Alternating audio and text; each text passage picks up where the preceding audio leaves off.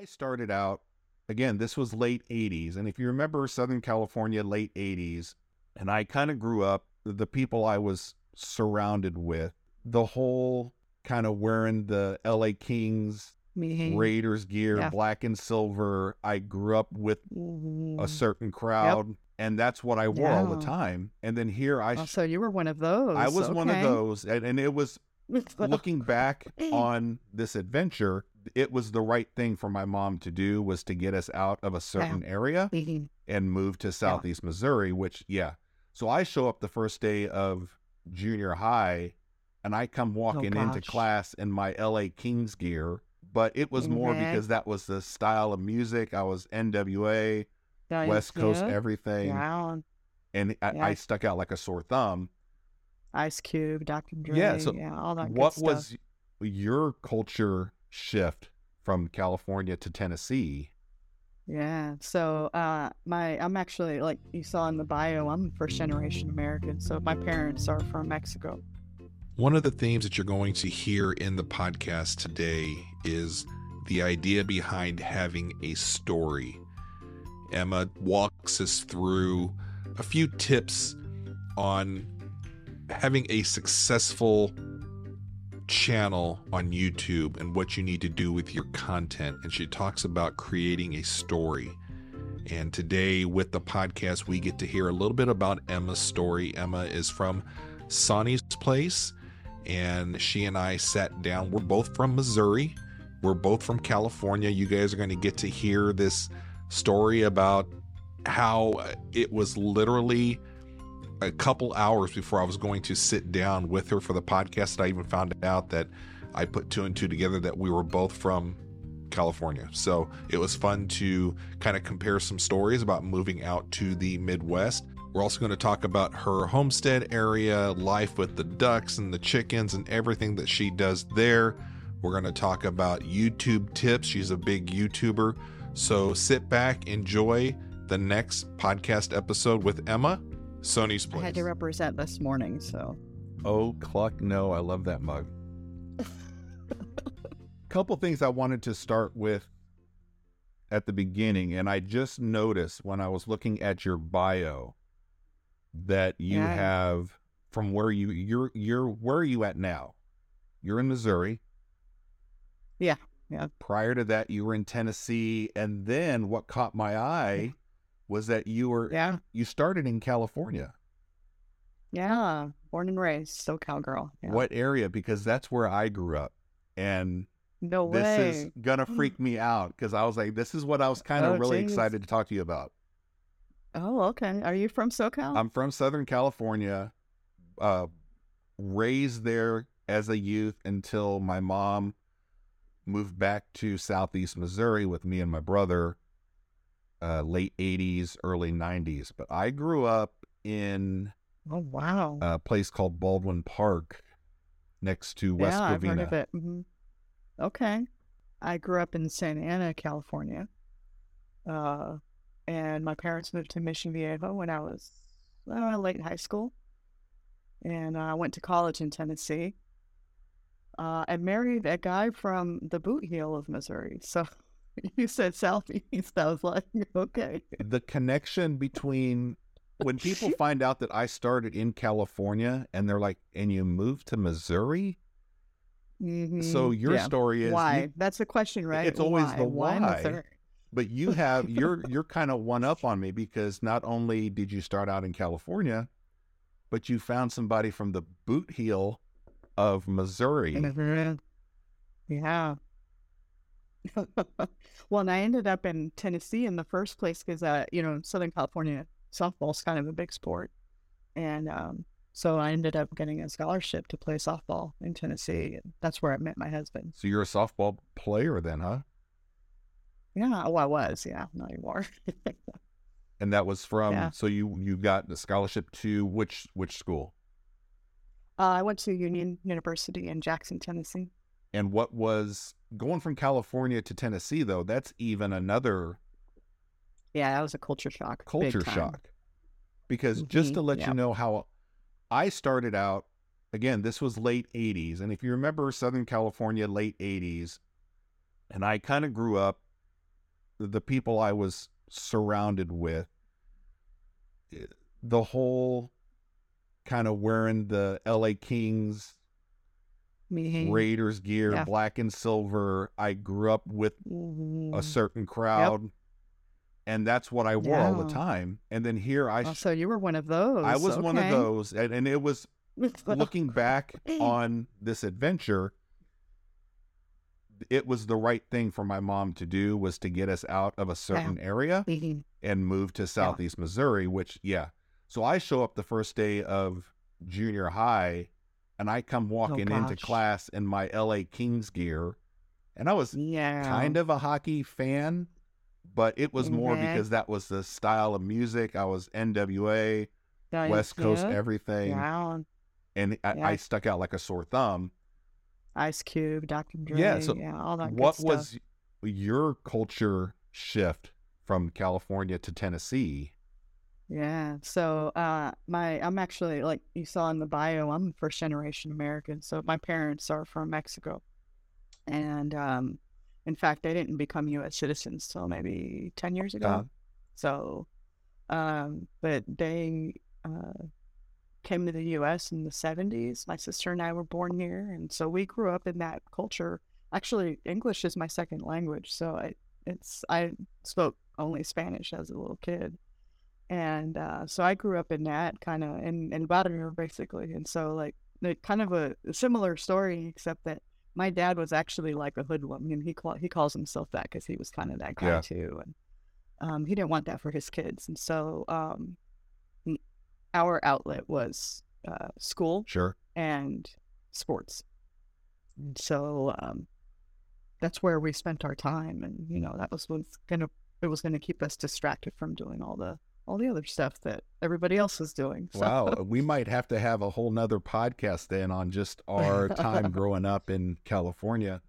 So were Yeah. you initially kind of scared then going to Tennessee? Because that's it's completely different. Yeah. It's a whole nother country.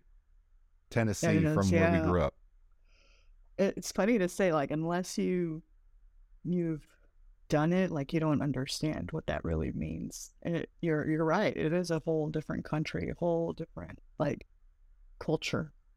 And um you know growing up uh in a hispanic family like we grow up in that culture. Even though we're in the US right the community that we're in the people are the friends that we make or the families that we're friends with they're all Hispanic, and so this is our life. And you know, constantly speaking Spanish, we're eating our food, and then I go.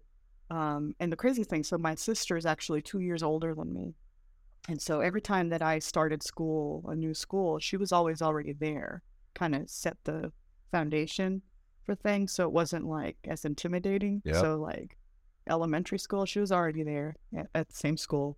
Middle school, same thing. High school, same thing college no and so um this was going to be the first time that i like left home to go do something without somebody going before me and not just that i was going i'm actually the first uh person in my family on this side of the border that has graduated from college or that graduated from college i was the first one Yeah.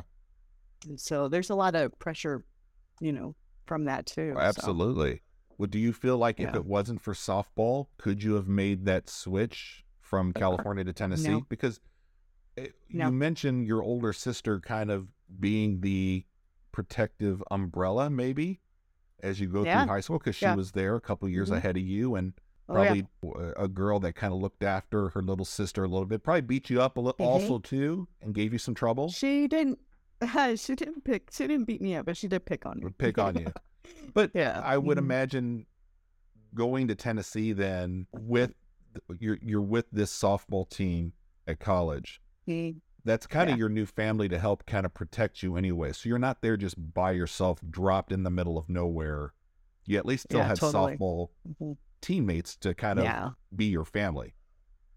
Oh yeah, for sure. And they were. Um, the crazy thing though is like I was literally the one that was that came in from really far away. Everybody was from that area or surrounding states. They weren't very far from home. So a lot of them actually would go home on the weekends if we weren't having practices or playing tournaments or whatever.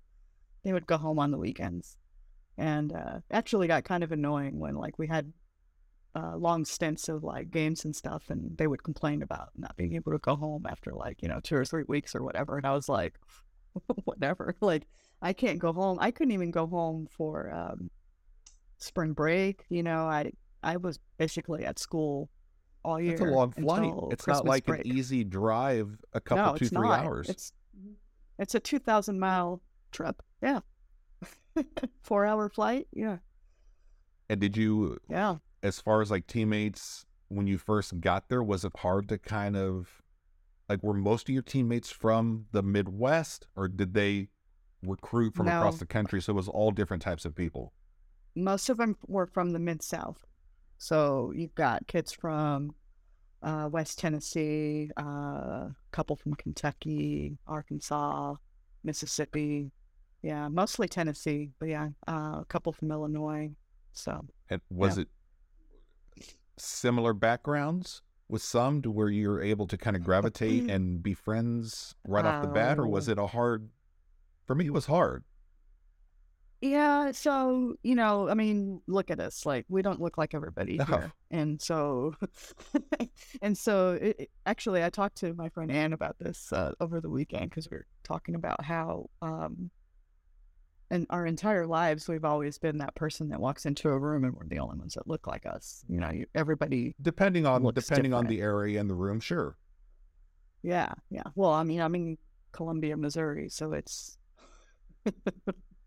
Yeah, I did. And then in Jackson, Tennessee, you know, you're in literally in the middle of the Bible Belt, and you know, there's. um, so yeah, for a long time, I was always, I always was always the one that looked different. But um, you know, talking about the softball team, the one thing that we all had in common was that we were good at playing ball, and and so, in fact, my freshman year, I got put in. We all had a shared a dorm room together, so there were five of us in one dorm room, and that's the entire. That's like a soft. That's half the softball team, you know. Right. And so, um, and all of us starters, all of us really good at what we do, and really strong in our positions, and you know, doing what we're supposed to do, and that was our common ground. And so that kind of sets the tone for for that those relationships, and then how we play on the field. And uh, my mom's always said that I actually make friends easily, so I didn't have a hard time making friends, but um, I'm friends with a lot of people, but I don't have friends or like people that I'm really, really close to. But there was one girl um, on the team that I got really close to, and she's still one of my real, really great friends, and she's actually in the Nashville area. So, know, we still keep in touch. And just out of curiosity, would you consider yourself an extrovert or an introvert? I'm actually so eh, my husband would say I'm an extrovert, um, but I also have uh, very introverted tendencies too. I that's the reason I have chickens and ducks and you know I garden is because that's my time Sure. away from people. Mhm. So the which is a good segue into what I wanted to talk to you about social media uh, because Yeah, yeah. you guys I you're in Missouri with me, but we're kind of I'm up in the St. Louis area. You're Beautiful. where are you at? Columbia. Columbia. So it's a couple hours uh, travel. And Yeah. Would you consider that you're the place that you live? Can you describe? Are you on a homestead, a farm, a garden? How how do you describe where you live? Uh, you can call it any one of those things. So, um, we're on 11 acres in, you know, rural Missouri, and uh, it's got a, you know, we have a nice house, and we've got a big workshop that we can do build a lot of the projects that we need to build, and the, the one of the reasons, actually two of the selling points for that property were uh, one, it was the garden space that they already had set up because you know. Uh, Missouri is kind of known for not having the greatest soil. Um, and um, so they already had an established area that, that that was set up. They weren't gardening in it, but they had it, you know, it was cleared out. They had worked on the soil, so that was kind of a nice thing. Um, and they had uh, chicken coops, and so I was immediately able to get started on some of those things. I got chickens. Chickens was like the first thing I did. Um, and then I grew corn because everybody grows corn. And did right? you or your husband have a background in either farming, gardening, or how did you determine like this is the area we want and that you're excited to get an area that you can garden, that you can have chickens? Did you did you guys have a background coming? Um, so my so my husband actually, you know, he's from the Boot of Missouri. He actually grew up on a traditional farm. It's a 500 acre farm that his grandfather had started um, after World War II. And so um, so that farm, uh, they grew cotton. Uh, what else did they grow? I don't know. They grew all sorts of stuff, soybean, all that stuff that they grow down in the Boot Heel. And um, so he grew up on the farm. He was the oldest of the grandkids, and so he was out there working, and you know, alongside his dad and grandpa for a long time until his grandfather passed away.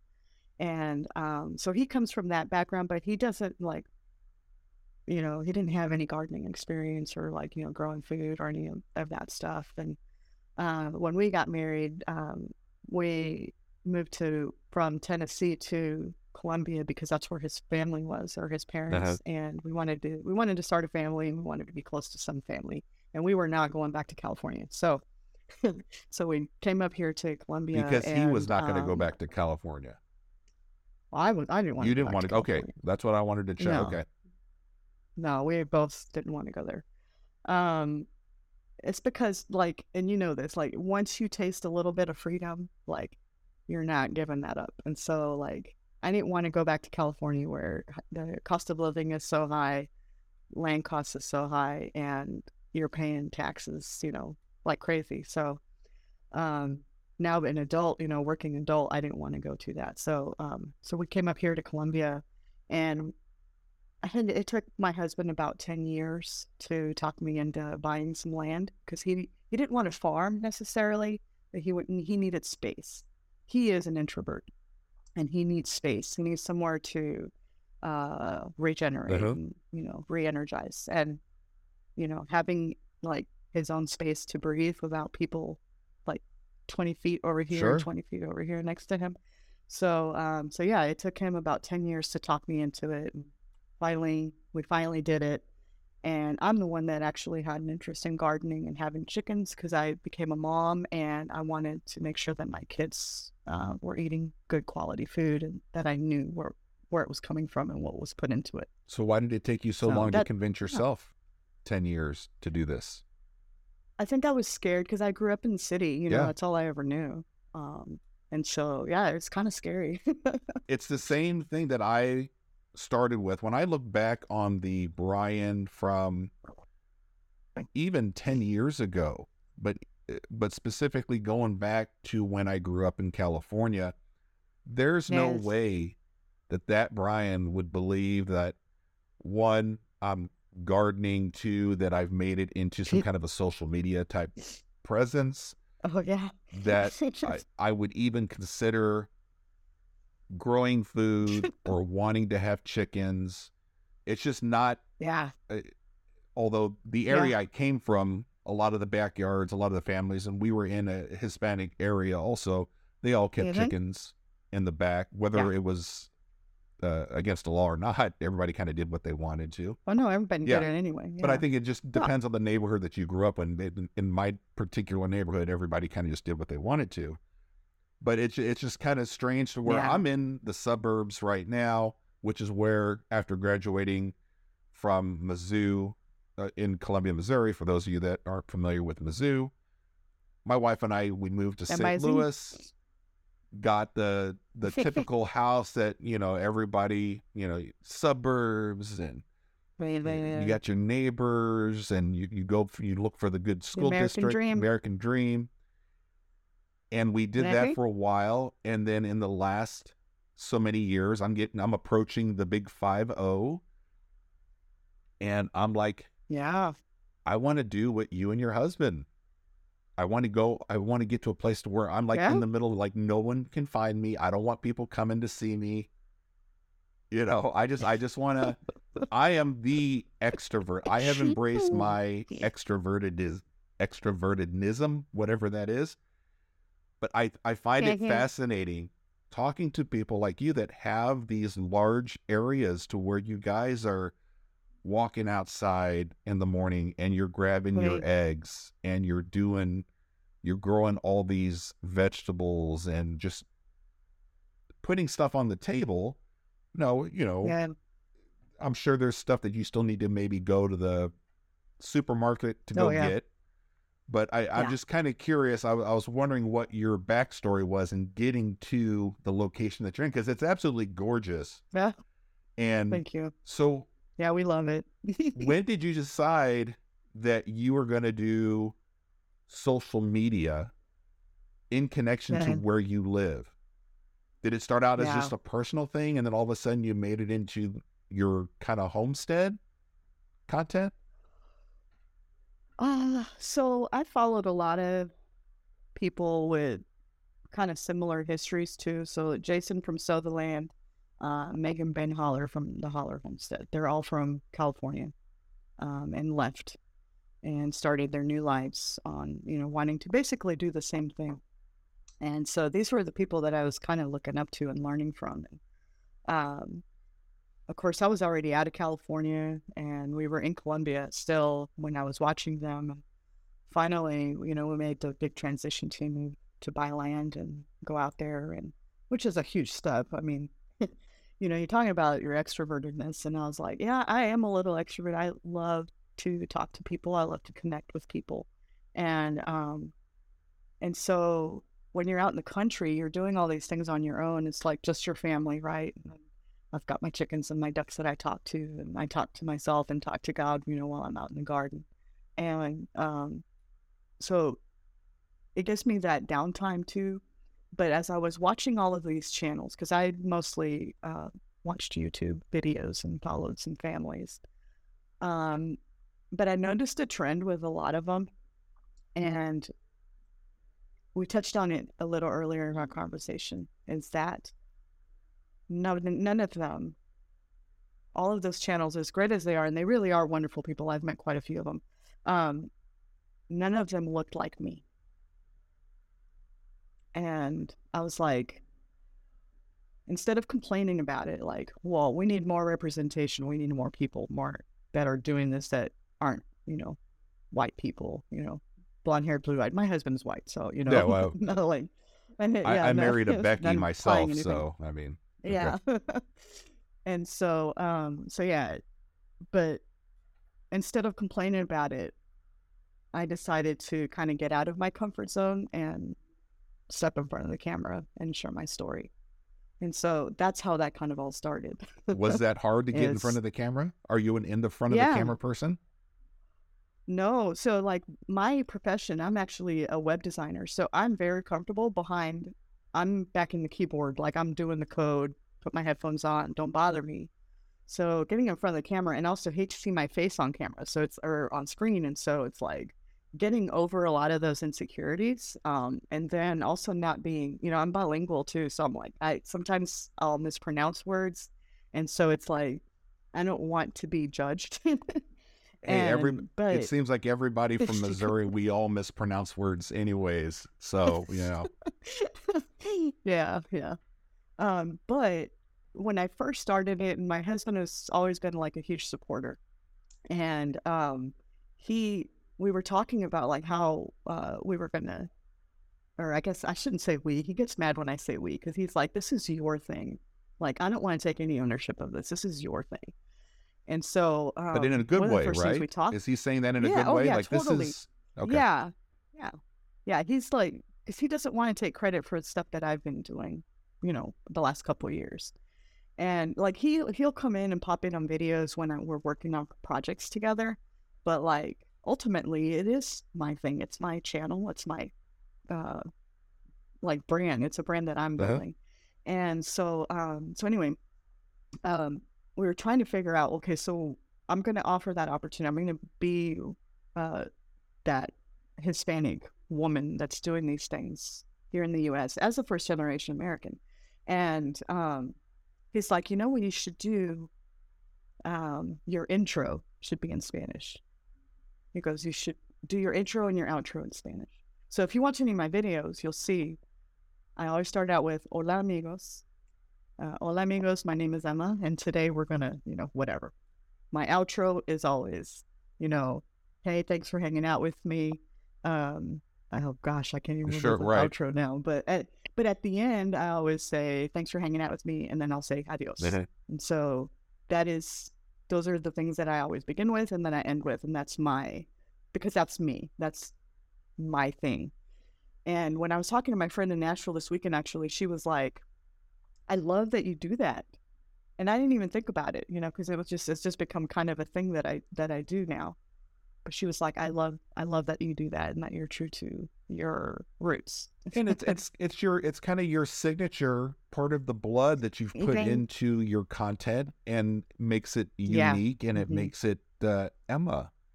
But yeah, yeah, so it's interesting that you mention the I don't know necessarily I don't know if you specifically said kind of insecurities of getting in front of the camera. I've had the Yeah, yeah. same issues myself in that yeah, when I first started the Garden Voyeur account was which was all gardening, I was Yeah. very much just consuming content and looking into other people's gardens on what they were doing Yeah. because it was something that was stress Yeah. relieving.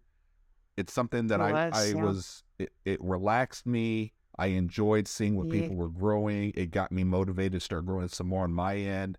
And then slowly as I became more comfortable and getting to know a lot of the creators, I decided to start getting in front of the camera a little bit more because then it becomes a little more personal. Because we all kind of. Yeah. want to see the person behind the account. yeah, And my hang up was always I hate the way that I look.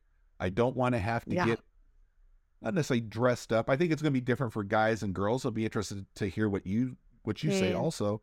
But I always felt like "Ah, I don't look like a lot of the. It's not. I'm not picture No. perfect. I look like a we don't look like I everybody look like else, a Brian. like a slob most of the time. I'm in my gardening clothes or I'm in my weekend attire. I don't want to have to get dressed Yeah. up. I don't have to, you know, pay attention to how I look. And I made a Yeah. conscious decision at the very beginning to lower the bar as far as I could in what I what I show. Because once I Yeah. became comfortable with this, I mean, I'm right now I'm wearing a, a, a tracksuit. I usually wear like a Mizzou hoodie. People make fun. I wear the same hoodies all the time. I Yeah. a lot of times if I record something in the morning, I hadn't take I haven't taken a shower yet, so like my beard is still kind of mushed up Yeah. from sleeping. And because I've set the bar so low at the beginning and I've become kind of comfortable with it, there's Yeah. zero pressure in getting in front of the camera and doing that. And that is one thing that I had to work on personally is just accepting who I am and what I look like physically. But that took almost 30 years Yeah. for me to get to that point. Yeah. Yeah. Yeah. Um, and you kind of touched on it, you know, it is kind of different for men and women. I think that's whether it's good or bad, I don't know. But um again, like I said, I didn't want to be uh like everybody else. We already had everybody else. You know, we have uh I don't have anything against anybody. I think there's a difference though between uh, what some people are posting, which I consider some kind, somewhat like um, aspirational. So, like, you know, you're seeing these beautiful gardens and these beautiful women that are, you know, obviously, you know, they've uh, prepared for to be on camera. And again, there's nothing wrong with that. Um, but if you know me, if you've been around me for any amount of time, you know that's not me. I don't wear makeup except for when I go on a date with my husband, or we're go to a special occasion. That's the only time I ever put on makeup. And I'm not going to do that on camera, like for the camera, because that's not me. And so for me, the big thing is to be authentic to myself. And so that's why I don't do it. And, you know, even like my hair, like, right, this is my hair. I took a shower, I brushed it, and this is what you get. I did the same for you, actually. I took a shower and I actually put a little beard oil in because I I was a little I, I did feel a little like yeah, my, my beard's getting a little out of hand this morning. So I had to kind of tame it. Mm. What kind of oil do you use? Uh specifically I don't even know. It's something that I've been gifted from the wife or my family over the last few years because they're just so sick of everybody hates the beard except Yeah. for me. Oh, and so okay. which is why I keep it. And Yeah. uh, they just they give me anything to help kind of groom it and to keep it contained. yeah. So, but it's just Yeah. some random oils that just make it feel soft and some yeah, My husband has a Yeah. beard, so yeah, I get it. Um, yeah, and he always, and the reason I asked that was because he purposefully wears oils that I like. uh-huh.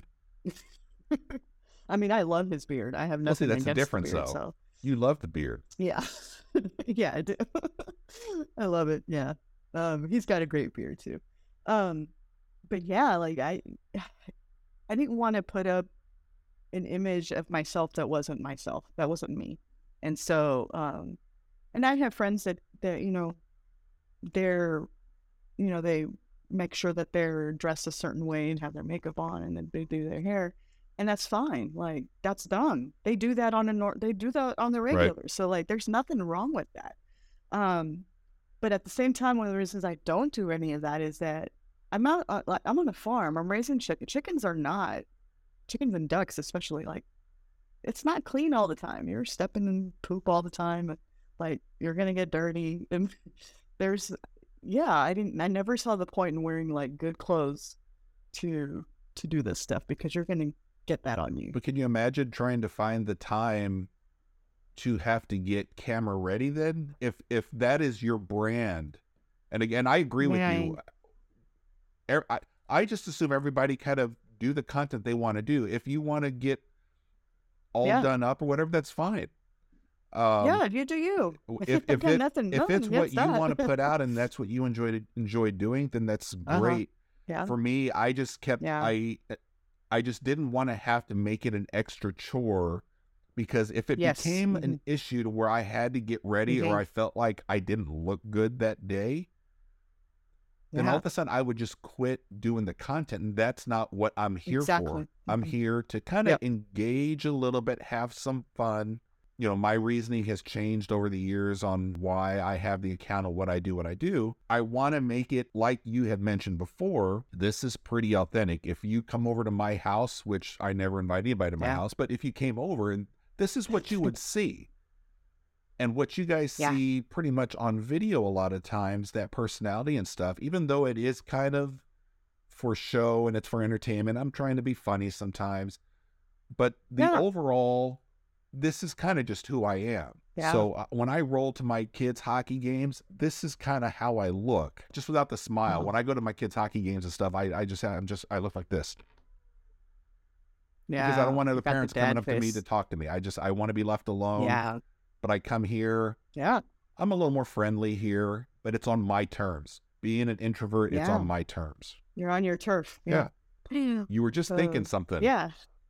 Something popped in your no, head I'm there. just like, it's on your turf. It is like I've had friends. Uh, it's crazy. The I was just talking to my husband about it this morning. I was like, having done this though, like the one thing I didn't expect from doing the whole social media thing, um, is the community around it.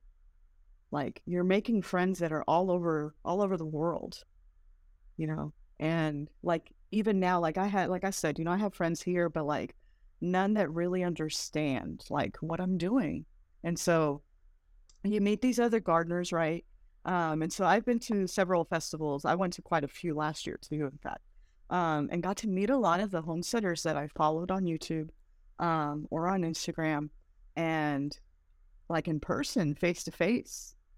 And you know, you can talk about something, mention something, and you don't have to explain yourself. Everybody right away understands what you're talking about, right? Any challenges you might be facing with the garden, like growing certain things, or the pests you had to deal with this year that you didn't have to deal Uh-huh. with before, um, issues with your chickens or ducks or whatever, right? You don't have to explain yourself. Everybody already understands that, and it's you can't do that with everybody. If you go to a hockey game, you can't just talk to another dad and say something like that, and they're gonna be like, "What are you talking about?" You know. Well, it's a, it, and then you have to go into this whole 20 minute explanation. and I don't want to do that. you know, But it's it's just a exactly. it's a bigger pot to choose Yeah. from of people that you may yeah. understand a little better when you're on the internet. And this is obviously a good or bad thing. We'll probably end up touching on this also down the road here. Is it's Yeah. a bigger pot to be able to find other people that have similar interests that understand what you're going through or doing the same things Yeah. as opposed to the people that are physically there in Columbia, Missouri for you or for me it's within my Right. little sub, you know, suburbia that I see on an everyday Yeah. basis. A lot of those people we don't have a lot of things in common other than we're all on the Right. same hockey team.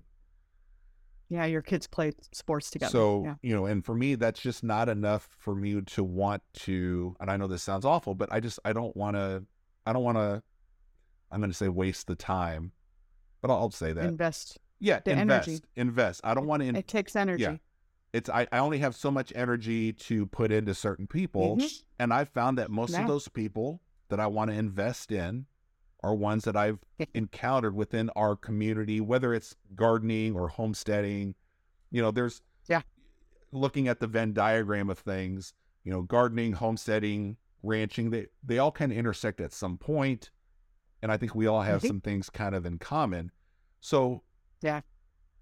as far as the social media stuff goes, you're on what platforms are you on and which one is your main account? And how do you say your account's name? Because I was referring to it as Sunny's Place, but you you you say it different. So why? Okay, so yeah, and we knew this like 100% like going into this thing that everybody was going to call it Sunny's Place, and that's fine. The only difference is that I am not allowed to say it that way because that's not the name, because it's Matt's grandfather's name. I touched on that earlier too. I talked a little bit about his grandfather. and That was he's the one that started the the farm.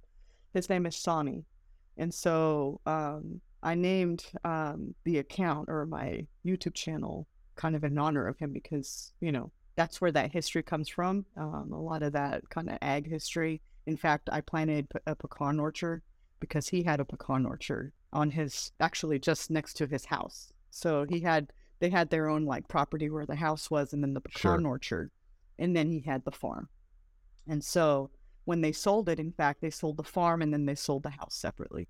And so, you know, two separate things. But he had this pecan orchard, and uh, Matt's, uh, my father in law, always talked uh, really fondly about this and the pecan orchard and like, you know, saving it after an ice storm and all these things. And so when we finally moved to our property, um, I wanted to do a couple things on that property uh, to honor like our history. And so planted a pecan orchard. And then, like I mentioned before, my parents uh, are Mexican immigrants. And so, which is true for a lot of immigrants that come in from Mexico um, into California, is they work the fields, you know. And some of the fields that they first worked on were actually strawberries. And so I planted strawberries on in our garden. And, you know, so those were kind of like our two like stamps on this property. Like this is this is our our land. So anyway, yeah. Back to the question. What was the question? I lost track.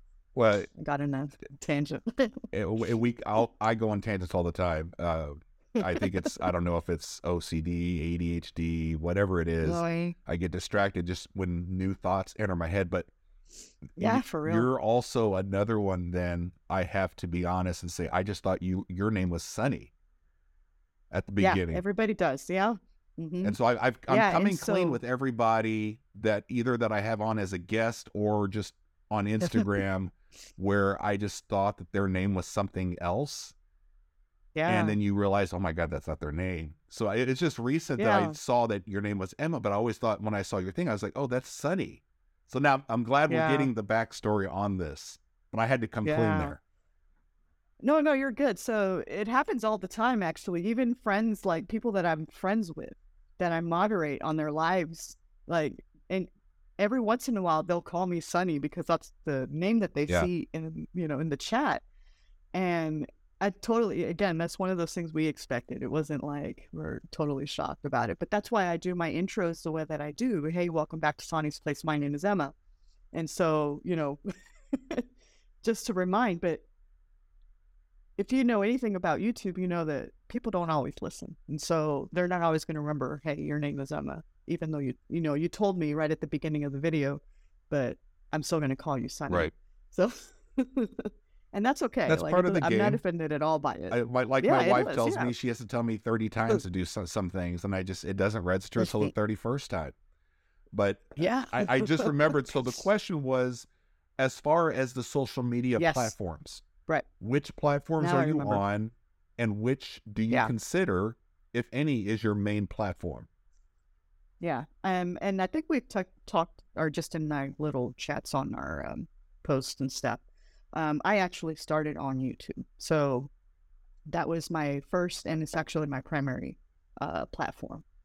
Uh, I had Instagram, I do Facebook, and I have some TikTok stuff too. But my primary focus is always YouTube, and so I'm always uh, creating or uh, storyboarding for my YouTube content. Um, Instagram, once Instagram, because I used to just share pictures on Instagram, and then when they really started pushing heavily the reels, I was like, okay, I've got to got to kind of change mindsets a little bit Mhm. and figure out what that those audience expectations are on that platform, um, which is actually very similar to TikTok. Okay. Um, and so, and I had already done some TikTok. I was familiar with it too. And so it's just a matter of like figuring out. Um, I think, and I touched on this too when I left a couple of comments on your your stuff too. Um, is understanding that each platform has its uh, strengths and um, audience building uh, techniques and reward systems. And so, like, Instagram's going to reward you differently than YouTube is, and TikTok and Facebook. And so, you're looking for certain things and creating content to kind of to get rewarded.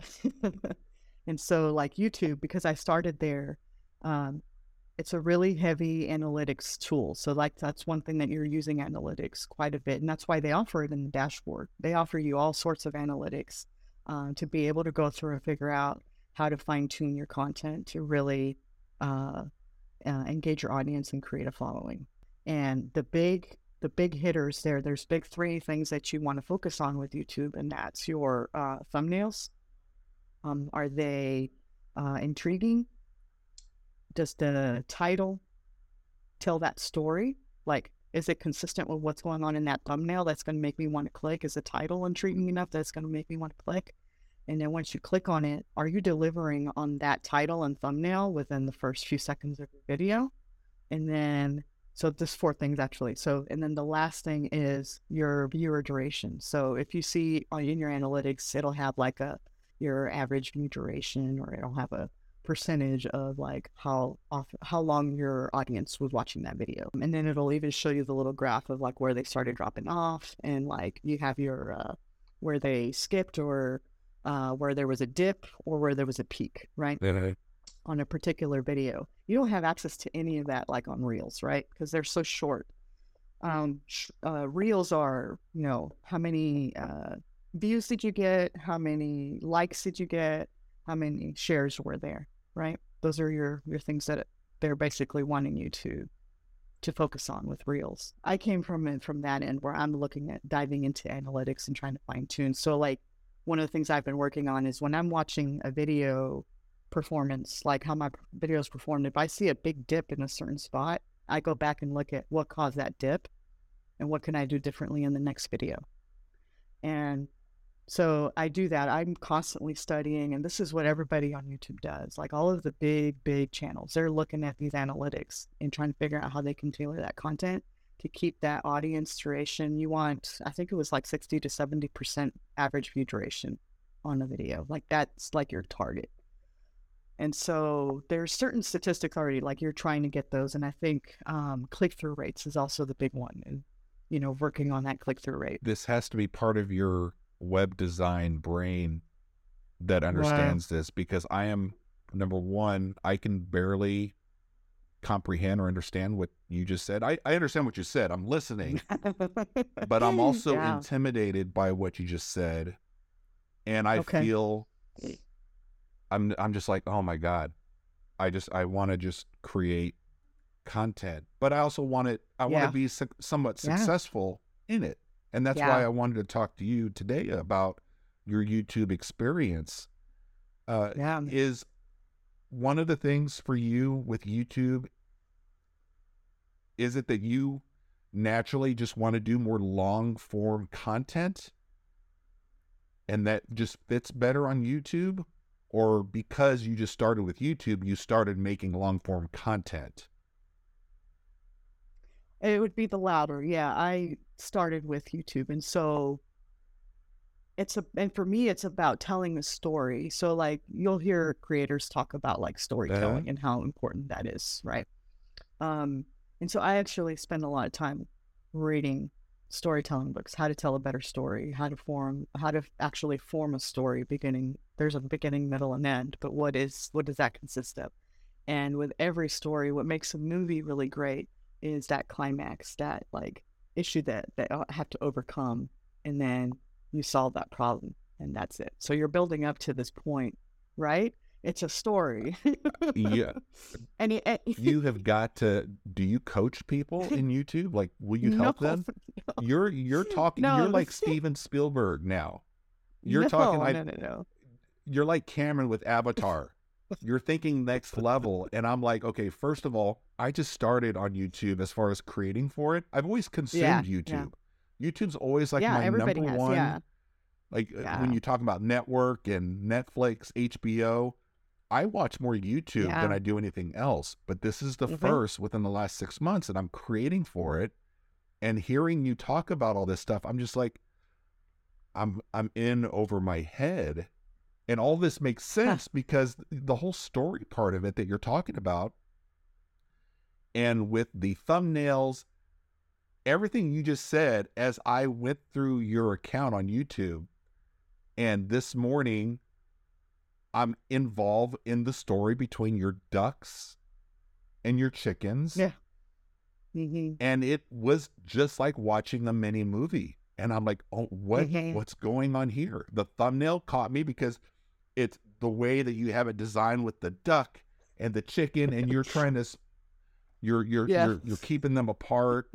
Um, the title Yeah. on it, I'm looking, it says keep them separated, and this this look on your face, and I'm like, well, what's going on here?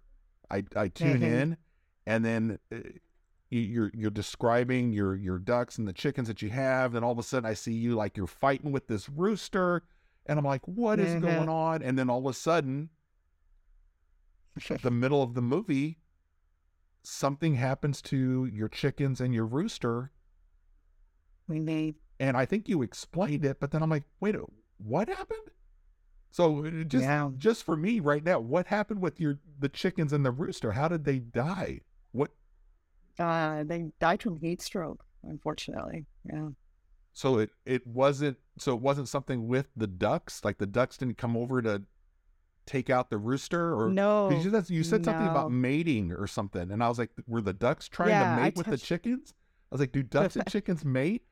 All this stuff was going through my head, and I'm like, I'm panicking. I'm getting ready to take my shower to to interview for the podcast, and I'm like, should I know if ducks and chickens mate? They can. Uh, if a chicken can mate with a duck, and it's not going to affect it, but if a duck tries to mate with a chicken, it can kill it. Yeah. Um, because of the the differences in how they mate. Yeah. Okay, I but but yeah so at the time when and i included the if you watch the video you'll see the little info tab at the top you can watch that actual video of all of that happening and what i was doing is i actually raised that particular chicken flock and those ducks together um from when they were very you know from back when they were chicks and ducklings and um but because there was a rooster present he kept order in the flock so he's always the alpha, despite the fact that there's ducks and there's uh, drakes or male ducks. The rooster will always be the alpha. And so he keeps order. And then because he's keeping order and taking care of the chickens, the drakes have full control of the, the other ducks. So there's not going to be any issues. But as soon as the rooster died, as soon as uh, Rusty died, it eliminated that. And that meant that there was no alpha to protect the chickens from those drakes. And so I had to separate them. There is just no and I and in fact like if you look at the if you read the comments in that video, Yeah. you'll see that there were a couple people that were like, Yeah, that happened to me and I lost a chicken. And or it hurt it really badly. And so totally get it. I I was watching that, and then I'm like, did the male duck try to mate with the rooster, and then that's how the rooster died? I, everything was Yeah, going yeah. through my mind, but I was caught up in your Yeah. video, and then I oh, I Oh, was looking I'm at glad. everything, and then listening to what you just said. I'm like, you obviously kind of know what you're doing putting this stuff together and Yeah. you and you have a little bit of a background. I mean, as far as like your thumbnails, let's say, and I your thumbnails Oh, are, gosh, yeah. are brilliant. I love them. Thank you. How Yeah. long does it take you to do these thumbnails? Uh, I limit myself, so I actually set a time, uh, thirty minutes to an hour at the most. I will not spend any more than an hour Just for on the thumbnail. thumbnail. Yeah, just for that. 30 minutes is my target. But a lot of times, and so what a lot of people don't do is shoot stills for their thumbnails. And so you'll see a lot of times people, like, especially when they're new to YouTube, they're just using a screenshot or a still from that YouTube Uh-huh. recommends, right? Um, and they'll use that that screenshot or whatever, and then sometimes they'll go a little extra and like put text on it. And so for me, like a lot of times when I'm going out to shoot a video to actually start recording, um, I already have in my mind what I want that thumbnail to look like okay. And a soft title. So I kind of know what I'm going to be doing. So when I do that kind of lead or that like introducing the issue, I already know what I'm going to say. And so it's like, how do I, how do I picture that or how do I put that in a thumbnail? And so um, when I'm out there shooting video, I get those shots. I frame them, um, and then I do my, you know, my like screen Uh-huh. face, you know, the whole thing, right? Yeah. So that's all intentional. Like I go, I do that on purpose. I and I do it while I'm out there uh, with the animals and get everything, you know, right. If you go and look at the uh, the Raising Cornish Cross series that I did, that's exactly what I do with every single one of them. As I'm shooting video for this, I'm like, okay, this is what I want this video to look like, or this thumbnail to look like, and I want the text to be here. So I need the chickens to be in this position, and I make, make, need to make sure that my lighting is consistent as well, because that's the other. That's one of my pet peeves is like when you're shooting animals, and then the lighting is one way, and then you have your face and your the shadows are on a totally different side. I'm like, that's just annoying to me. But that's because I'm a I'm a graphic designer. Like I'm a web designer. Like this is my job. So these are things that I can control. And so I go out and like finish. I'll get the still of the chickens in the pose that I want, and then I'll leave the camera there, and then I go do my pose. And so the lighting's always the same, but then I get I clear out the area, and then I have my background, so I can just layer images as I want. This is So, um, t- this is my Avatar. profession. This is like watching Cameron director's cut on how it took him three hundred billion dollars to do Avatar and how he broke down each of the shots. I mean, I I love hearing about this because it's super interesting the behind the scenes of how you're doing this Mhm. and hearing it. But if you talk, if you talk to anybody, like talk to, uh, so I have some friends that have, you know, larger channels. That's exactly what they're doing. And so what you're wanting to do is if you want to be successful, you look at what those channels are doing, even outside of your niche, you know, Mr. Beast and all of those, you look at what they're doing and you're like, how can I tailor that to what I'm doing here? Oh, that's a great. Yeah, so great there idea. are, I mean, I watch things that aren't in my niche Uh-huh. all the time, and for that reason, because there's always you always I study videos, I study how they do transitions and how they tell the story, how they frame shots, and so. But this is my creative side. Like this is YouTube's basically allowed me to extend that creativity into a whole different thing that I don't do every day. I, you know, like I said, I'm a web designer by day. So I code. I literally, I'll have an idea of what we're going to be doing and I code. Right. And then when I go home, that's when all the creative stuff starts to happen. I create when I cook. So cooking is one of my, you know, passions. Yeah. Love to cook from scratch. And so you've seen some of that Yeah. stuff too. And when I shoot video, those are my those are my creative outlets. And so this is more of your creative passion that you're able to. It's the itch you can scratch. So this is all still enjoyment for you, as opposed to Totally. looking at it like, ah, I got, I got to shoot a video today. Has it gotten to that Yeah. point to where you feel like you have to do, as opposed to you enjoy doing? Uh, it has happened. So, and I've shared those some of those videos too. Um, because I've, uh, when I had my uh, when I had my first kid, I actually suffered from postpartum depression, and so that is something that still refer- resurfaces occasionally.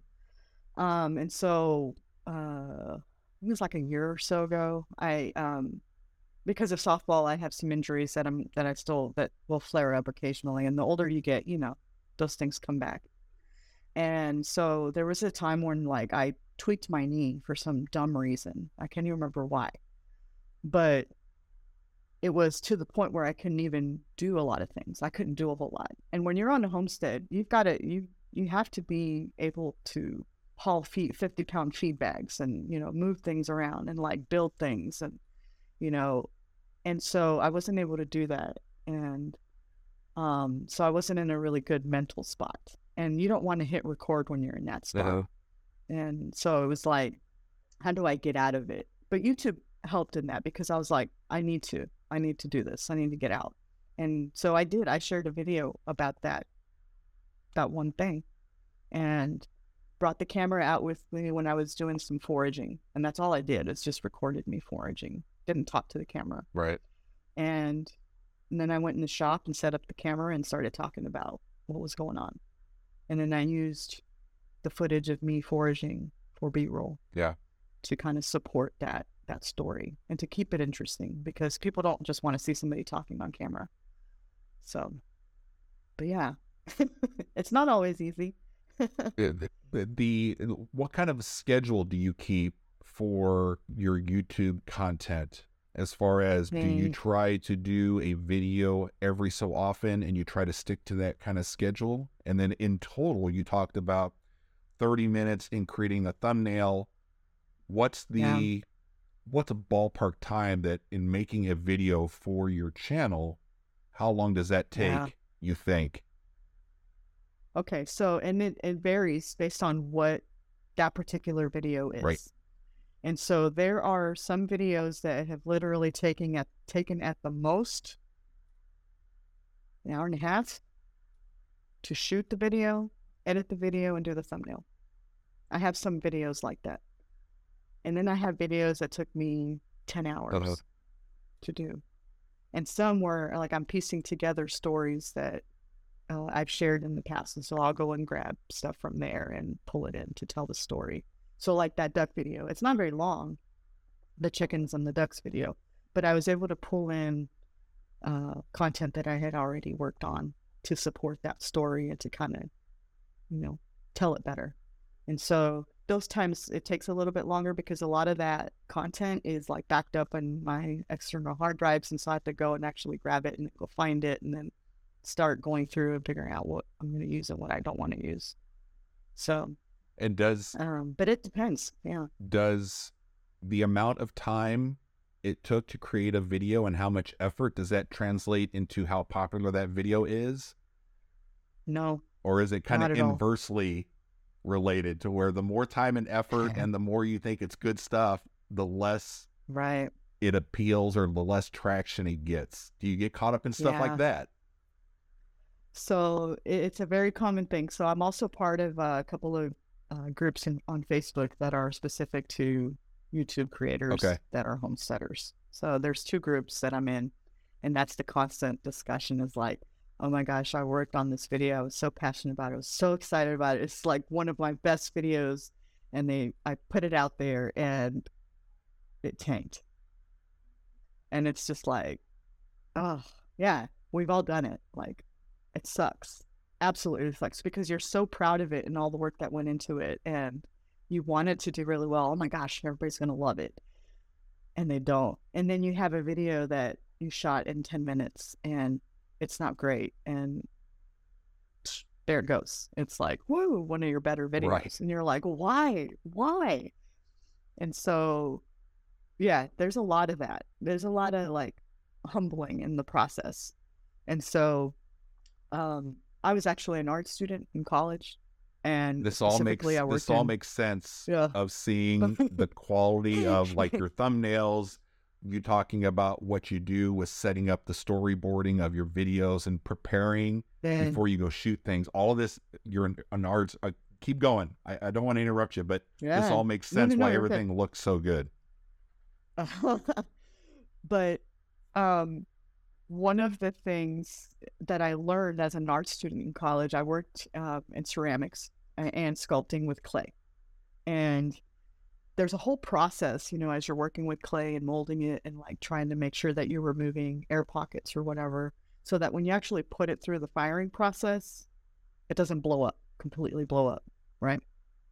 Because what happens to a pocket of air that's encapsulated by clay that's hardening when it's superheated to 1800 degrees. It turns into steam and it has to go somewhere. Well, that's what happens. It just blows up and sometimes it'll blow it'll break things that are in the areas surrounding it. So then you're breaking pieces that other people worked on. Yeah. So there's a lot of there's a lot of things in, that that can go wrong in the firing process. But what that taught me is uh not getting attached to my work um, or getting this like big ego. So because at any time you could lose that that piece or that thing that you spent all that time on creating. And so all of that translates into what I'm doing day to day now. I do that at work. Like if I have a a project that I'm working on that I'm like, oh, this is gonna this is gonna do really well. I'm really hoping or it's to improve our click through rates and like our uh, lead submission by this much. And it tanks. And instead of like sitting there and like licking my wounds, I'm like, okay, so what was it about it that didn't work? And let's fix that and test it again. And so I take that same like mentality into what's going on with my YouTube stuff. And my friend Anne actually told me, she's like, kill your darlings. If there's something in your video where you see those analytics and you see that trend and you see that dip, cut it. Just cut it. And I was like, okay. Like she was the one that reminded me, like, hey, this is how you brutal you have to be if you want to be successful and you want to, you know, improve your your duration on those videos. Yeah, it's all hard stuff. Like again, like I kind of had that foundation set for me, so it's a little easier for me to do some of that. Some people it takes a little longer to get to that point to do. Um, but yeah, I got to think not taking it personal and just being aware of what you said that you know, you know killing your darlings and then some of the work that you put out there that you think is this brilliant piece that doesn't resonate with either the viewers or more, more, than likely doesn't resonate with the algorithm that's being pushed out there but that has to kind of ebb and flow on a weekly basis or maybe even on a, a daily basis to where some days you can detach yeah. from that and it doesn't affect you personally and then yeah. there may be a day to where you're just like, oh my God, I'm not worth anything because yeah, I'm a failure. I'm a failure. Why am I even doing this? And you know, yeah. you know in your head that's not the right way to think about it, but it just yeah, there you're you're going to be we're caught human. on a weak day. You're going to yeah, have a weak moment, human. and you're going to think, oh. yeah, yeah, for sure. and and here and you know that, and your the quality yeah. of your work is, I mean, I top notch and yet you oh, still kind of suffer that. from it. Oh yeah, everybody does. Yeah. But and even then like knowing all this these things like there's still times that like it hurts my feelings. Yeah, for sure, and it's really discouraging. Uh-huh. But the wonderful thing, the wonderful thing about YouTube is that it treats each video uh, as its own thing. It's isolated. So even though you had one video that tanked, okay, you can work on the next video, and that video is another chance to kill it. You know, to really to kill well. those uh, to do well those statistics. Yeah. yeah, yeah, to do really well. And so that's the benefit of YouTube is that it doesn't look at everything as a whole. Wow. Like your analytics, it doesn't look at it as a whole. You can have crappy videos and then you create one video that just hit hit the algorithm and boom, it takes off. So you get a chance and to so, kind of start over each time. It's a do which I guess is a good or bad thing, depending on how you look at that. Well, it's a good thing, and even like you can have a video that just hits that algorithm right and it blows up. And what that does is it creates exposure. So if you've been working on your craft, if you've been really working on creating good, solid mm-hmm. videos, if you have one that takes off, people that really like that are going to go back and look at, ooh, what kind of content are they putting out? Like, I'm more interested because they got me on one video. Uh-huh. I'm going to go check it out. You've done it, right? You had to.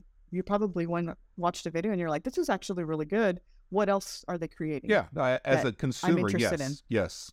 right. As a consumer, it makes me Yeah. that one video. I'll go and check out their stuff. And then you go and look. Okay, am I interested? Am I going to want to watch more of their things? Interesting. And so that's why you still make an effort every time.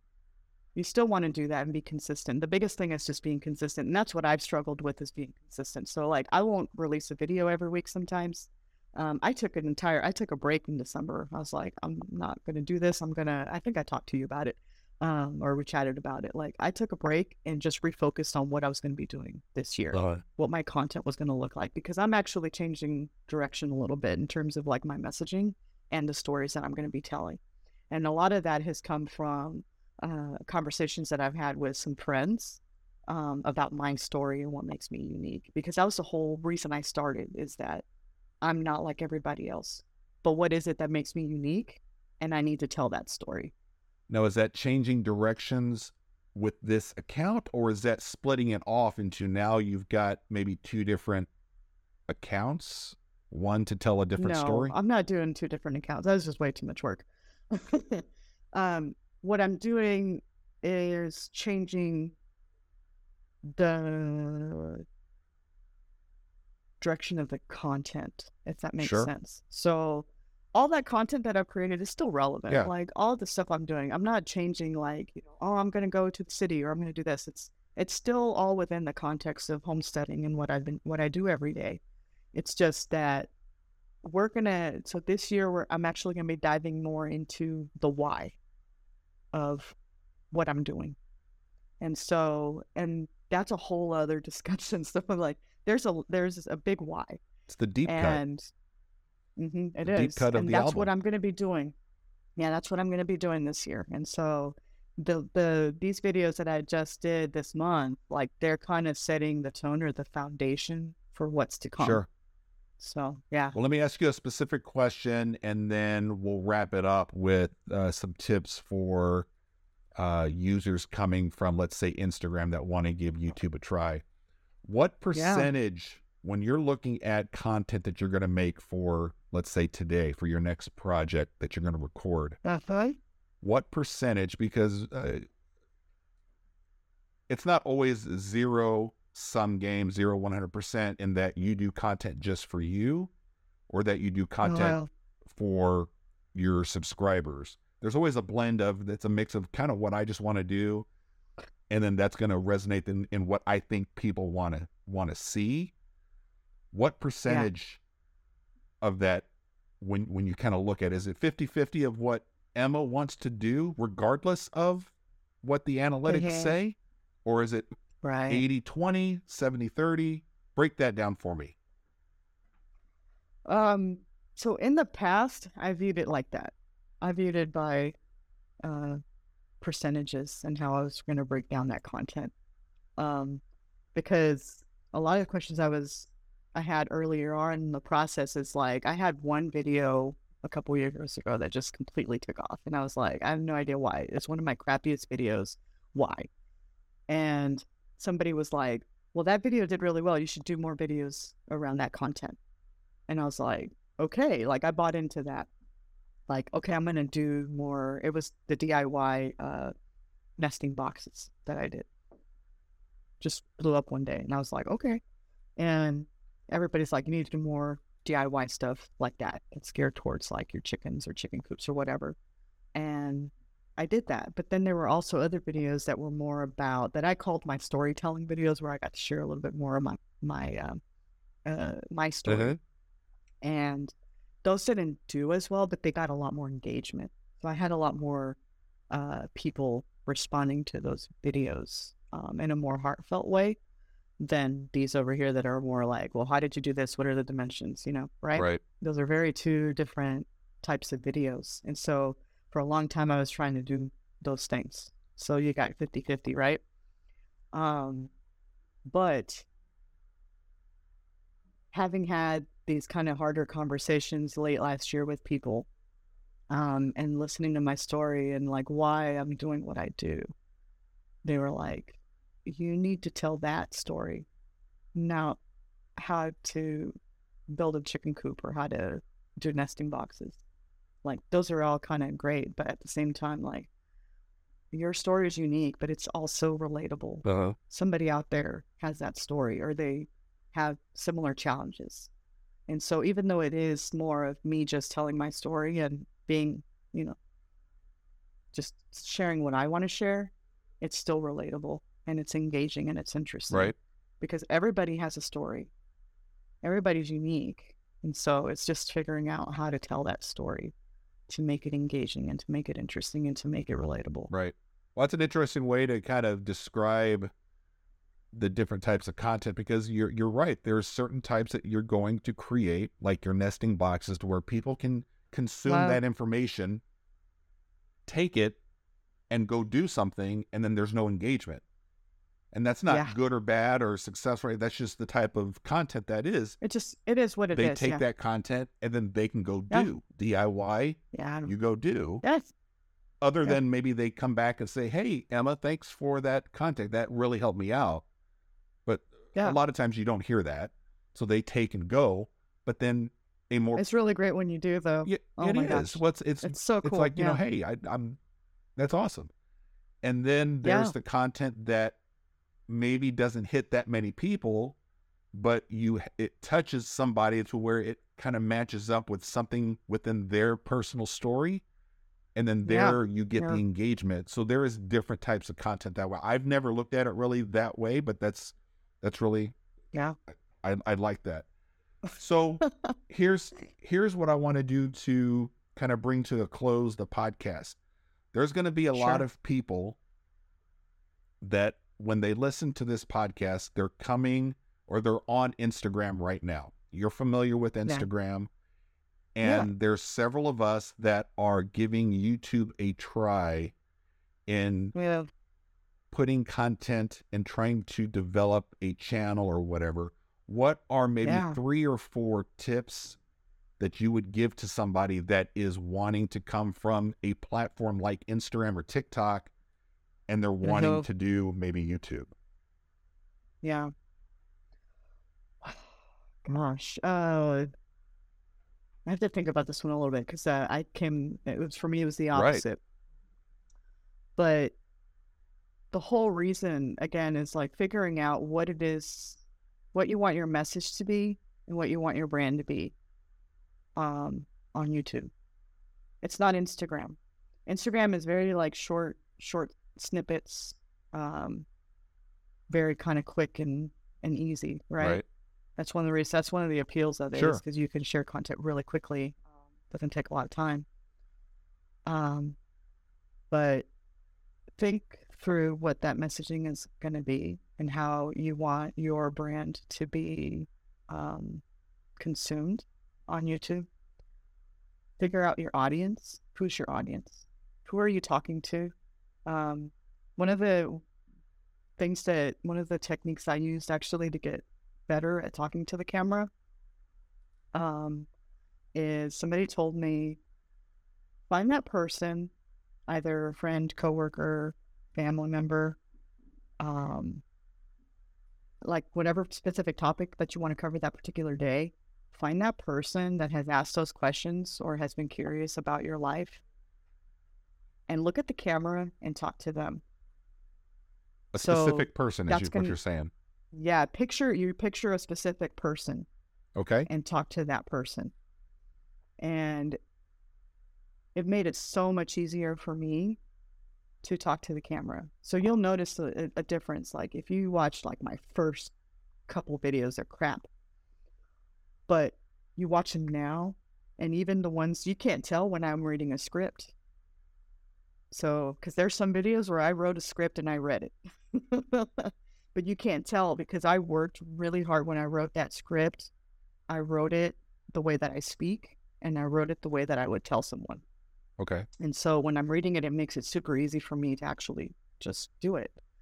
And, but I talk to the people that I picture in my head. That's who I'm talking to.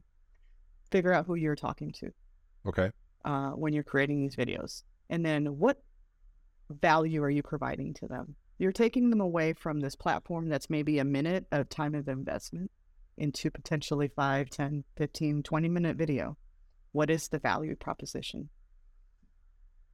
What's going to keep them engaged? And what, let's say that all the background and skill set that you have, let's say that you don't have that coming from Instagram, because a lot of us coming from Instagram, we're just used to really quick. You talked before about that used yeah. to be the platform that we would take pictures, and then that's just you Wow. upload your picture, caption, that was it. Reels, you do Yeah. real quick video. Let's just say you don't have the directorial art background that you have. Yeah. Is that Well, not everybody does. Yeah, not everybody does. I I'm fortunate because that makes things something some parts of it makes it easier for me. But there are people that can do other things better than I can. And so uh, one of my friends, Morgan Gold uh, from Goldshaw Farm, amazing storyteller. And I watch his videos and study them. Like I study his videos and how he tells a story and how he frames it. And um, another friend of mine, he's also in Missouri, Jake, and, well, Jake and Becky uh, from White House on the Hill. They're out towards St. Joe. Um, great storytellers. And so I watch these channels just to study. So if you're wanting to get better at that, whatever it is that you're wanting to do better, focus on that one thing for a little while, study the process. That's the one thing nobody talks about is studying the process. A lot of the people that are really successful on YouTube, they study the process. They study how to tell a story. They study analytics on thumbnails, titles, and uh, just the whole how to read analytics. You know, you were talking earlier about how that just kind of sounded intimidating, and it's like, um, even though I'm more familiar with analytics, it's still intimidating because it's a whole different type of analytic than the one I do Uh-huh. at work. And so it's being able to see what statistics actually matter in all that data that YouTube's giving you and focus on those things. Because of all of that data, you can get lost in all that data. You want to focus on the key points. okay? Is it possible to just come to YouTube to have fun? Let's say, Yes, totally. Yeah. but do- uh, Yeah. would you just have to readjust your expectation that that may not translate to a lot of views? Because I'm Yeah. coming from an avenue on Instagram, TikTok, and YouTube, especially with the podcast itself. Yeah. I'm still kind of leaning more towards where 90% of all of this is just stuff that I want to do for fun. Yeah. But there is a rational P size part of my brain that's like, but if you can make it somewhat uh, more appetizing for other people to want to consume that, Right. the there may be a little bit of a nugget of success, which it's all relative, the success meter Yes. that we all are uh you know looking at. But is it possible to just come onto YouTube for the time being at the very beginning when you're just learning to to, to pop out of the Instagram TikTok thing to just do Yeah. stuff for fun? Yeah. Totally. You can do that. It's just know that you have to set that expectation that it's probably not going to do very well. Like you might be used to the success you're seeing on Instagram and think that you're going to be able to do that and have that same success right away on, on YouTube. And that's not necessarily true. Mm-hmm. It can be, but it's not always, that's not always the case. And so just come, come at it with that expectation of this is probably going to suck, but hey, I'm going to do it because um, one, I'm having fun. Two, I'm trying to figure out what my presence is going to be here on this platform. And three, that's buying you time to learn how to read the analytics and how to tailor your audience and content for that audience. And so it's all a learning opportunity, all of it from the beginning. And that's why, like, I come at it from a couple of years of experience now. And that's why I say those early videos are crap, but they stay there because that's when I started. And that's when I really became a student in that whole process. Um, Would you say so is it what about would you have to almost go through that crap period? And I'm not saying your stuff is crap. You're saying your stuff early on was crap. But do we have to do Yeah. we have to go through a period of just posting stuff regardless of if it's good or not just to kind of feel it or should we be more Yeah, concerned with eh, I don't know if this is the right thing to post so then don't post it. Kind of like, you know, perfection over just getting content out. Yeah. That uh, depends on you and your situation. Like, what do you want to do? You know, Right. if you, some place, some people will like it. Just it just takes off. Some sometimes it's really relatable and people enjoy it, or it's like really entertaining to them, depending on the personality, right? Because you know, personality matters. Um, and so, uh, so it just depends. You never know, and because there's some channels that do really well that they're literally just talking to a camera like with their voice like this and it's not very engaging but for some reason it performs really well right and so it's just a matter of what it is that you want to do and how you want to Right. what your presence is going to be on it It's fascinating Um, when I think about the accounts that, whether they're on Instagram, TikTok, YouTube, you see that I follow, that I I am engaged with. A lot of the times, it's the personality of that person that I have a connection Yeah. with, regardless of how well like production stuff looks, or I'm just I'm the person Mhm. that's there is the content all the time. yeah Yeah. And I can't necessarily pinpoint, put a finger on why I'm watching it, but I'm just I'm vested in their their story. So maybe there's a sneaky way that where they're they've crafted this story and it may not resonate with some other people, but I Yes. resonate with Emma and her stories. Whether or not Yeah. whatever she's doing, whatever's going on, but there's certain accounts to where like my wife or maybe a friend of mine, they'll be like, yeah, I, I don't get this. And I'm Mhm. like, that's okay.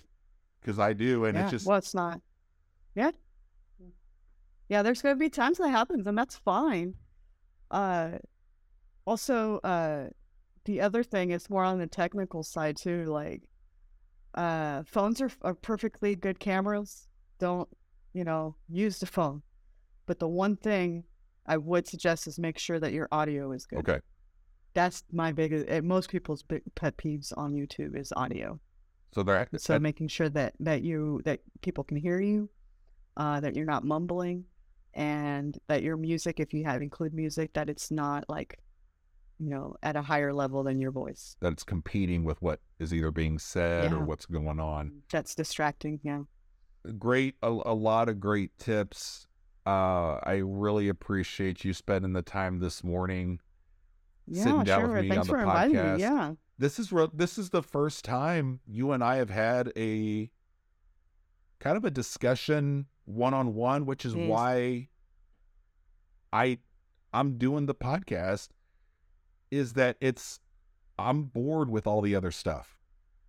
yeah the Instagram stuff and posting the pictures Yeah. and the reels. I've I've done it all for eight nine years already. I, I I can't keep showing the same lettuce that I'm growing and how to do this or that. I just I I get bored with things after a while. And embracing being an introvert, a lot of the Yeah. shallow I I'll, I'll say shallow stuff. I don't want to offend people. I'm not picking a fight, Yeah. but I just I'm not geared towards a lot of just shallow type things and touching Yeah. base with somebody one on one as intimidating as it is it- this interests me but i will tell everybody out there and i have since i started the podcast i'm a nervous wreck leading up to every single podcast every single live yeah I am not good at this. I am. I, I've joked with a couple other people that I've had on the podcast. Uh, one, Zach. Zach and I, we're both introverts with social anxiety issues, to where we both admitted that we were hoping to cancel on each other and to keep canceling, even though we wanted to do it. And once we got done, we had a great time and it was fun. yeah But there's yeah there's just certain things that it's still hard for me to do, but I am addressing those Yes. things with Instagram, with YouTube, with starting this podcast. I'm working on some other issues and I'm making small steps, but I in the end I find this so much more enjoyable. This is fun. And being able to get to know you a little bit more. And again, you and I just have just touched just a, a little bit here and there. Yeah. Yeah, on Instagram, I think we've been following each other for quite a while, like through my, I think it was my personal account and then the Garden Voyeur. And so it was like, because I remember when we first touched base, it's been a couple of years now, maybe, I think. Well, it's- been it's been a a, year few so? years. I I remember Yeah, it's been a while. yeah. And I don't know if it was like a Missouri thing at first that kind of Yeah. Well, that's what intrigued me is that you were in Missouri and we're in the same growing zone. And so obviously I want to follow people that are in a similar kind of climate to me because the stuff that you're doing is the stuff that I'm going to be doing at the same time. Okay. And so like our timing is the same, right? Because we are in the same zone and we are in the same state. Sure. And chances are we're getting the same weather Right. at the same Mhm. time, right? I might get it a couple hours before you do, but you're getting that. Sure. Like if we get snow, you're gonna get it. yeah. so that's one of the reasons that I was even that that you kind of stuck out to me because I was like, hey, he's doing this stuff too in my area. I want to follow those people because what you're doing is it, I can relate to. And Cindy, uh, who's one of my Facebook friends, uh, I think she went through the Master Gardener class with you. Okay. Uh, she's also from the St. Louis area. Okay.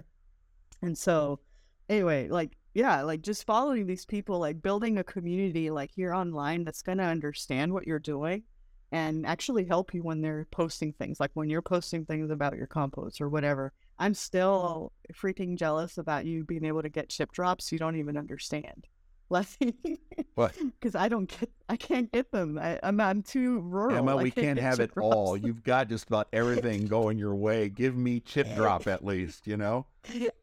I I'm so jealous. I I, just want one load. I remember one of the first I think you were on a live and I don't know if it was Instagram or YouTube and I just stumbled upon it.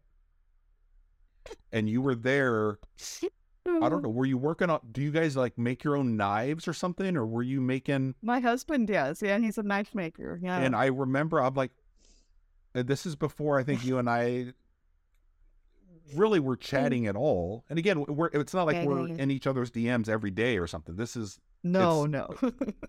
here and there. But I just Yeah. stumbled on a live to where you're there whittling, so- and I'm like, what the hell is she doing? yeah. and you would think that it's not engaging or like because you you weren't really talking to the camera you were just Yeah. at least the time that i was watching you you weren't and you're just there doing remember that, yeah. something and so i just found myself kind of watching and i think i made a comment like yeah what's going on here and i i think the que- i think i Yeah, asked okay, i was yeah. like well do you sell the knives does he sell the knives where do we see them Yeah, yeah. No, we don't do any of that. Like we just do things for ourselves. Like just like our food. We grow food for just to feed my family, or I grow the food to feed my family. I raise meat chickens to feed my family. Everything that we do is kind of self-contained. It's just for us.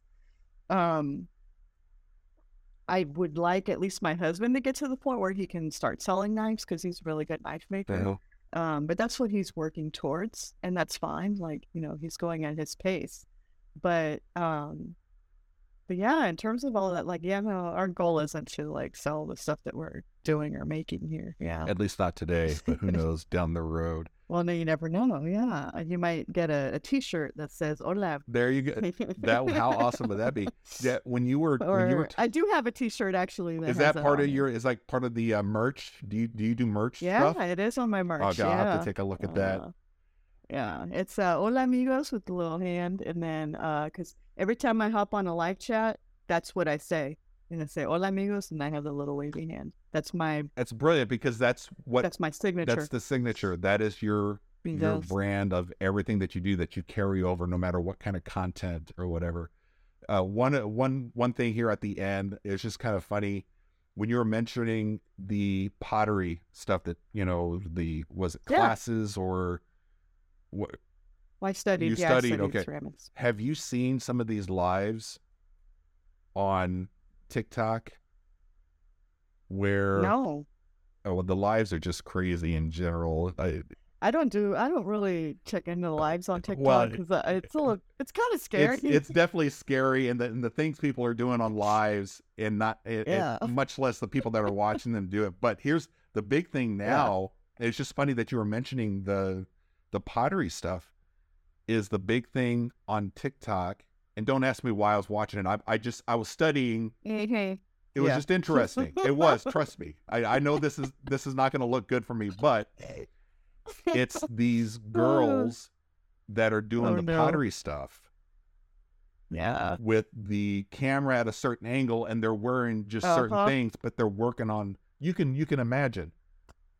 And Mhm, I I saw can. one live. I I, I swear.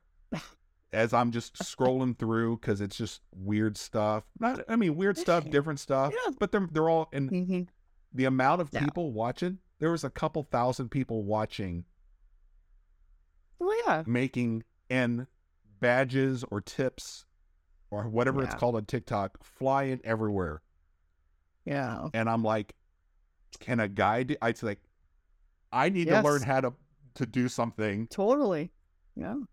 And- it's equal opportunity. but it's just the when you said That's- that i was the just like platforms are equal opportunity. Yeah.